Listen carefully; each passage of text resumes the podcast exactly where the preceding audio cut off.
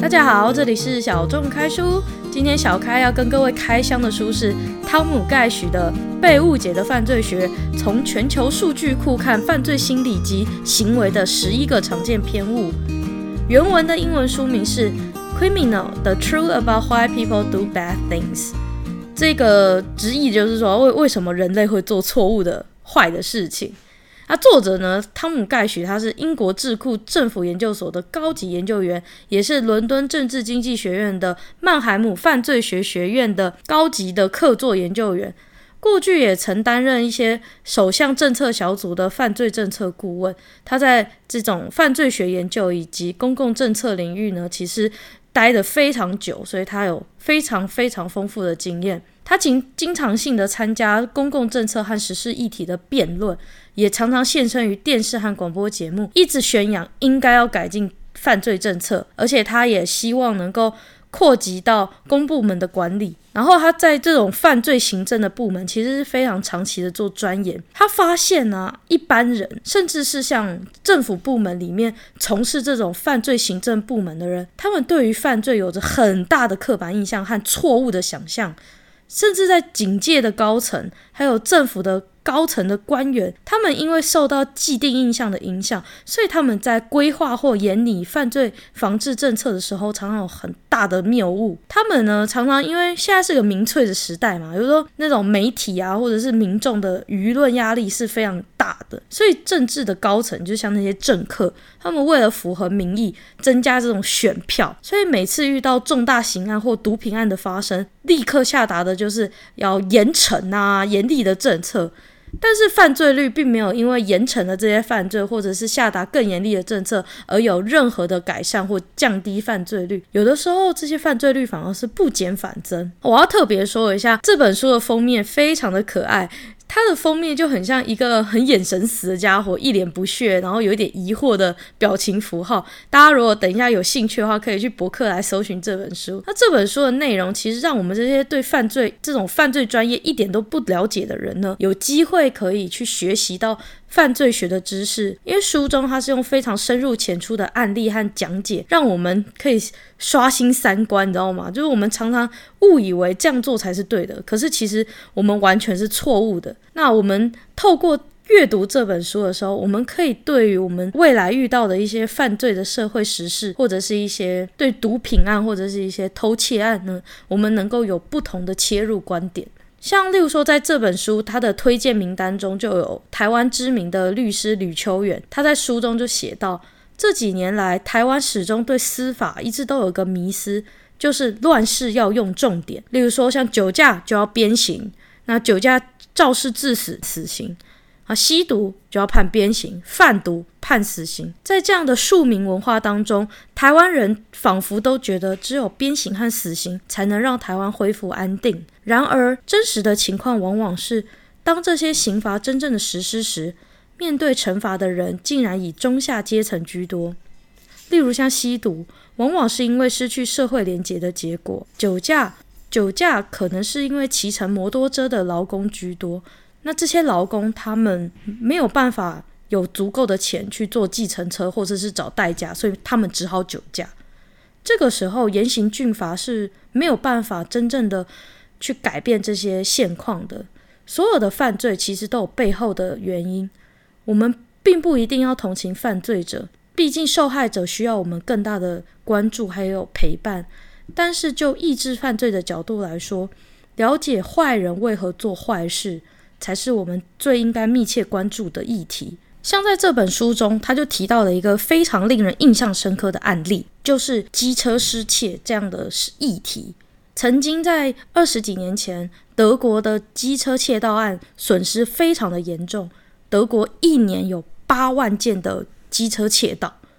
可是发生了一件事情，让整个犯罪率急速的下降三分之二。而且机车失窃率一夕之间降到可以说是砍半的程度，为什么呢？因为开始实施了安全帽上路的政策法规。你会说，诶，戴安全帽上路是为了减少交通事故的致死率，跟机车失窃率有什么关系呀？没错，这本书针对了这一段有非常详尽的解释，但简单的来说，原因非常的简单。非常的单纯，单纯到不能再单纯。就是偷东西要付出的风险与成本提高的时候，窃盗者就会开始思考要不要放弃犯罪这件事。以前机车想偷就偷，基本上你只要弄一弄开锁、发动引擎就可以直接骑走。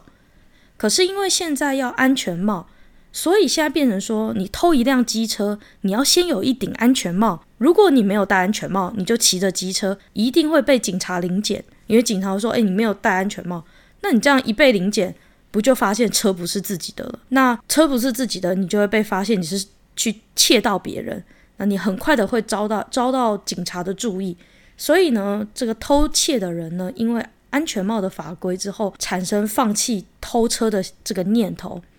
因为偷车的人呢、他们通常是一种顺手牵羊的一个想法，就是他看到那辆车很好偷，他有机会就偷了。他不可能说为了偷一辆车，他随身携带一只安全帽，这样很不合理。而且，就算他有意要偷机车，所以在手上拿一个安全帽，各位观众想想，一个没有骑机车的人，却鬼鬼祟祟的在一群停放机车的地方拿着安全帽走来走去，这样很奇怪吧？因为大部分的人，他拿着安全帽，他就会直接去到他自己的车子那边，然后就把车骑走。可是这个人，这些车都不是他的，所以他鬼鬼祟祟的样子，很快就会吸引人注意。所以偷东西的人是不喜欢被发现的，所以他也尽量的想要低调，不想要引人注目。所以呢，从这个案例我们就可以得知，犯罪的降低和针对这个犯罪的严刑峻法并没有太大的关系。反而跟降低犯罪机会比较有关，就像我说的，因为他觉得很麻烦，他不想要为了偷一辆车还要特别去准备安全帽，就算准备了，对他也没有什么帮助，所以呢，他就会萌生放弃的念头。所以，我们就可以从这个案例中去想说，我们为什么我们的民粹的这种民意都会觉得严刑峻法是可以解决一切的。死刑并没有办法解决一切。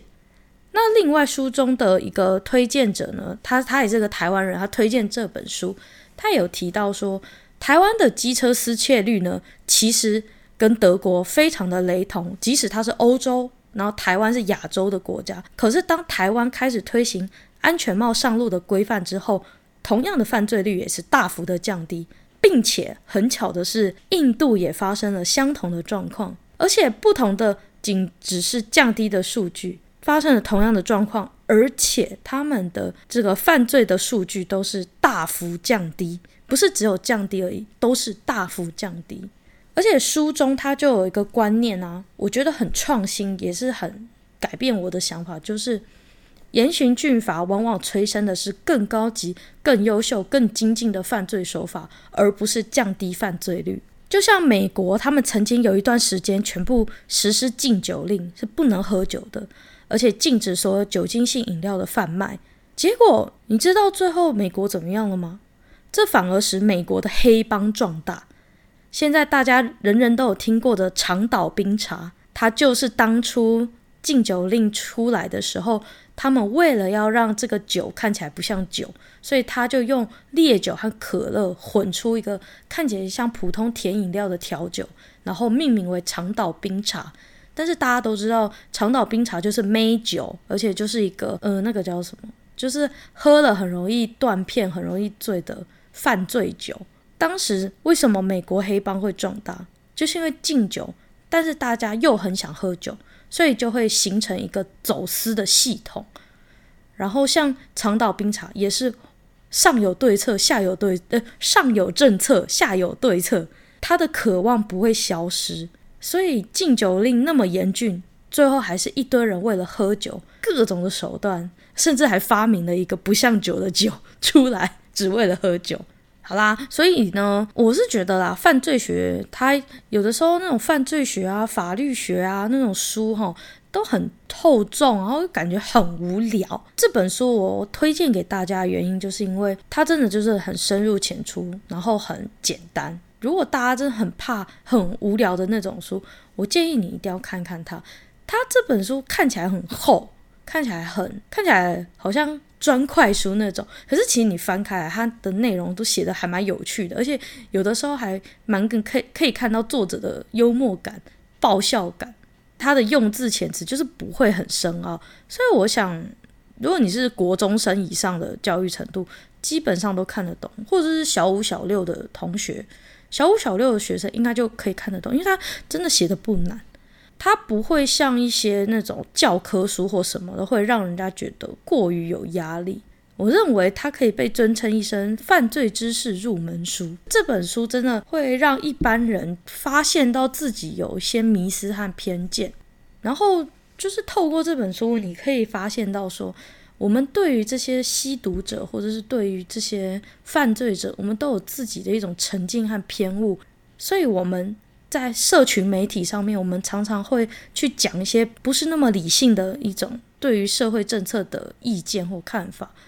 然后我们的这些舆论压力，进而的去影响到这些政府官员或政策的推广者，他们去做政策的推广的时候，做了错误的策略。一方面，我们自己要自省，说我们自己的我们自己在社群媒体上所做的言论，是否会改变这个社会，是往好的还是往不好的？我们形成的这个舆论压力，是确确实实会影响到政府官员做事的。而我们常常在社群媒体上，我们都觉得啊，没关系啦，反正我要讲什么就爱讲什么就讲什么。可是透过这本书，我才发现说，原来民意是这么影响这些政府官员。他们做了错误的政策之后，受害的还是我们。所以一切的源头都是我们自己。我们自己有错误的观念，并且宣扬这些错误的观念的时候，就进而的去影响到我们自身的权利。我们常常常会觉得自己在网络上的匿名发言不需要负责任，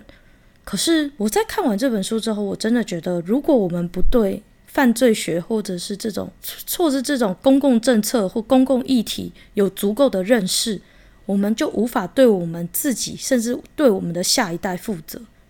因为我们所说的每一句话都会影响着我们自己的命运。所以，为什么很多人都会说要三思而后行啊，或者是说话要多想啊。比如说饭可以乱吃，话不能乱讲。现在网络的匿名性让我们忘记了对于说话的一种谨慎和小心，而我们常常是在一个没有正确知识、没有专业知识的情况下去散布一些错误的资讯或者是谣言，像我们很多那种。长辈的那种群组，就常常分享一些假新闻啊、假讯息啊，或者是有些长辈在说话的时候，或是像我们这些年轻人在说话，在网络上什么的，我们常常会，我们常常会说一些很不专业的话，那些造导致专业的人要做专业的事情的时候，会有很大的很大的障碍，然后没有针对于一个专业的。议题有理性的讨论的话，上面的人为了因应我们，他们就会去做这样错误的决定。那同样的，还有一个就是，我们一直都去买不好看的，呃，我们去买了好莱坞的电影票，而不是选择买国片，甚至有一些片子是拍得非常的烂，或者是他们有一些很不正确的政治的角度。例如说像，像呃这一次的迪士尼的《花木兰》真人版电影，大家就开始挞伐他，是拿了中资嘛，然后而且它的内容其实完全没有原版的那种女性自主或者是一些比较创新的概念。他的作品是一个很市场导向、很商业导向的，而不是想要诉说一个感人的故事这样子的作品。我觉得台湾人常常是。花钱去购买比较受欢迎的，可以在学校跟大家有话题聊的很从众性的的电影啊，或者是影视作品，然后会有一些崇洋媚外的一种状况。当我们都去消费这样子的作品的时候，我们就会压缩到真正认真的创作者他们的权利。那这些认真的创作者以后也可能会成为只会做商业内容。然后不去做一些有意义的内容的创作者，就好比现在的很多的 YouTuber 都在做大胃王挑战，一直做吃播，一直做有一点没营养的内容。而有营养内容的，像文山说书、像志祺七七，他们可能他们的订阅量就反而不如那些做大胃王挑战或是做一些蠢事的节目制作团队的作品。我们打开电视台，或者是打开我们的收收听的广播或者 podcast 的时候，我们是否是选择了对自己好的内容去做收听？我们在网络上所发表的言论，对别人的批评是否是建设性的，还是只是纯粹的人身攻击？我们所我们在人生中所做的每一个选择，每一个决定，哪怕是你今天决定吃排骨便当，还是吃还是吃珍珠奶茶，都会影响我们自身的权利，也会影响自己的未来。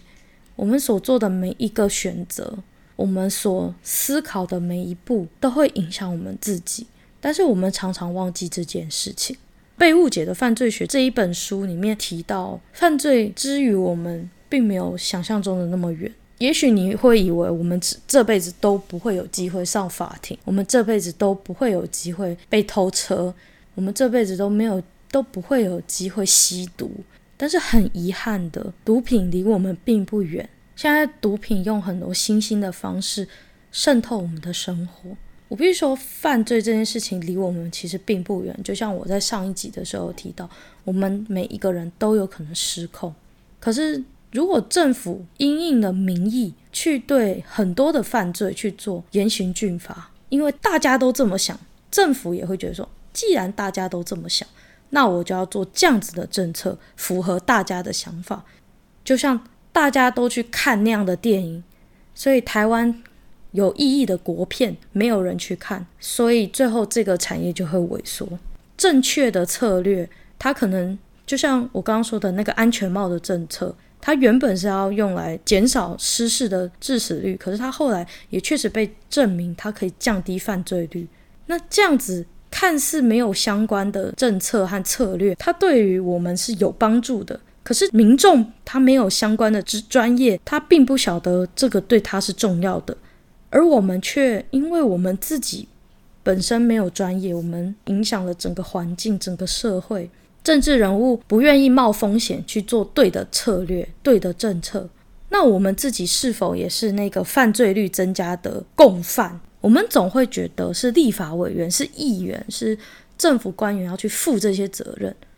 可是说难听一点，我们大家都想当好人，可是当好人有的时候只是会把错丢给别人，假装自己是好人，假装不用面对自己的错误，假装不用面对自己的愚蠢愚昧。虽然我们没有真正的去犯罪，可是当我们在网络上或在任何的地方上，我们做了错误的意见表达，而导致而导致政府去做了让犯罪率不减反增，或者是事倍功半的政策，花了我们纳税人的钱，那我们也是让这个社会变不好的共犯。我必须说，我我必须再 repeat and repeat 的一次，就是我们所做的每一个决定，说的每一句话。都可能反馈到我们自己身上。我是在茉莉花买到这一本书的，而且它才两百五十块，它的二手书才两百五十块，而且台湾的很多图书馆其实都借得到这本书。就算借不到，它原价也才三百多块，就是一颗早午餐的钱，你还不会变胖，你还会变得很聪明，你还会让这个世界变得更好。我觉得，既然这本书吃下去唯一会变胖的只有你的知识、你的脑袋，你会变得很聪明。那我希望你可以买这本书，去看一看它的内容嘛，当被骗嘛。诶，拜托，我才骗你三百多块去买一本书来看。现在网络上一大堆直播主骗那个粉丝，骗到十几二十万的，对不对？所以我觉得，嗯，你就当我，你就当被我骗嘛，去买来看一看啊。我希望看完这本书的所有人，包括我自己，我不要成为那个被大众的想法所左右的人。因为有的时候，正确的决定或正确的策略是偏小众的。也就像我刚刚一直都有在讲，我们错误的想法，然后透过社群媒体或透过各种管道，我们去发布了错误的内容，去汇聚成一个民意是错误的民意。那我们这些小小的民意的个体们，是不是也全部都是错误政策的共犯呢？就好像之前那个钟明轩网红的事件呢、啊，我真我真的是，我觉得居然会有网红觉得自己那个角色就应该是自己的。大家应该都知道，现在在台湾非常的闹得非常大，就是《鬼灭之刃》的中文版配音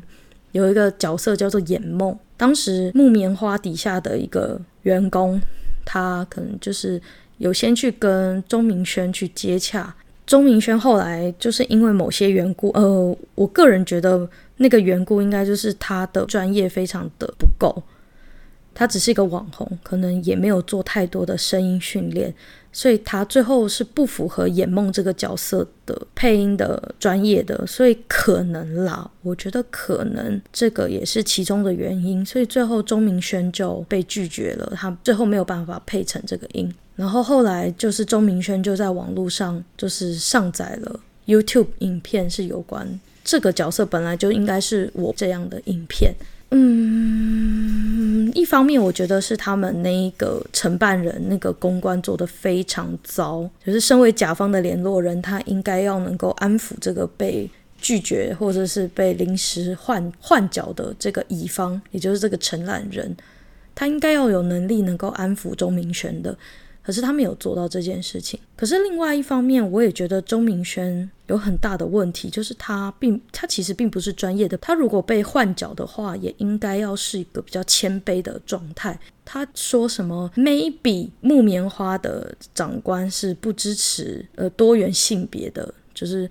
他把人家扣扣上了一个反同或恐同的帽子。就是有关钟明轩的事件啊，我觉得他的他在。公众的声量是很大的，他的网络流量是很大的。可是他在讲话的时候，如果不负责任的话，会不会导致以后只要是多元性别这种属性的艺人或者是网红被拒绝了，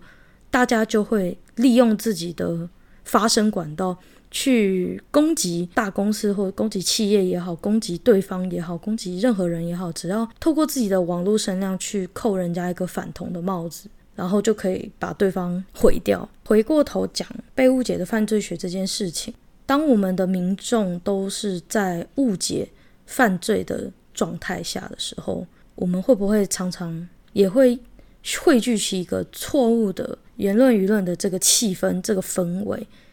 而且近期就是台湾已经开始在推所谓国民法官的一个制度。最近我们单位有。就是我自己在工作的场合也有收到一些诶，来自司法院的一些活动邀请，或者是邀请申请，就是去参加一些跟国民法官有关的活动。但是当我们这些民众，我们都没有正确的对于犯罪学的了解的时候，甚至我们有一些错误的偏见的时候，我们在担任国民法官会不会也会带有一些错误的偏见和误解？这也是我很担心的一件事情，甚至我最担心的就是有很多的网红、网媒，或者是可能并不是这一方面专业的人，他们在网络上的声量很大，但是他们给予的讯息是错误的时候，却进而造成了政府单位的一种舆论压力。总之，最后最后，我希望就是大家能够花这两百五十块，就当少吃一顿早午餐，去买这本书，去看它里面在写什么。因为未来台湾我们可能会开始有国民法官的制度，你哪哪一天有可能就抽到你去当国民法官？如果你对于犯罪学能够有一个基本的认知或了解的话，也许我们就可以成为帮助正确的政策进入立法院的一个一个好的一个开始。我们不是变成坏的开始，我们是变成好的开始。啊，真的是废话超多的，因为我真的是对这个议题有很多的想法。那希望大家会喜欢我今天的介绍和我今天有点啰啰嗦嗦的一个心得。那欢迎各位到我的 YouTube 频道“屋檐下朗读”听听我的小众开箱。我近期应该是会开始制作两个纪录片的开箱，还有一位艺术家访谈的那个影片。我同时在做这三个东西。然后小众开书的话，就是下一集的话，我可能。也不一定是下一集啊，有可能是之后的集数，我会想要介绍台湾的 LGBT 书店。我原本之前那个，我原本之前十月底的时候，他们同性同志大游行的时候就要做那个 LGBT 书店的介绍，它就是等于是我的特别篇呐、啊。特别篇我都会介绍书店，但是因为错过了，我想说好吧，那就等下一次同志大游行，看看下一次有没有机会再做。好的，那大概是这样，希望大家会喜欢我今天的介绍。小众开书，我们下次见，拜拜。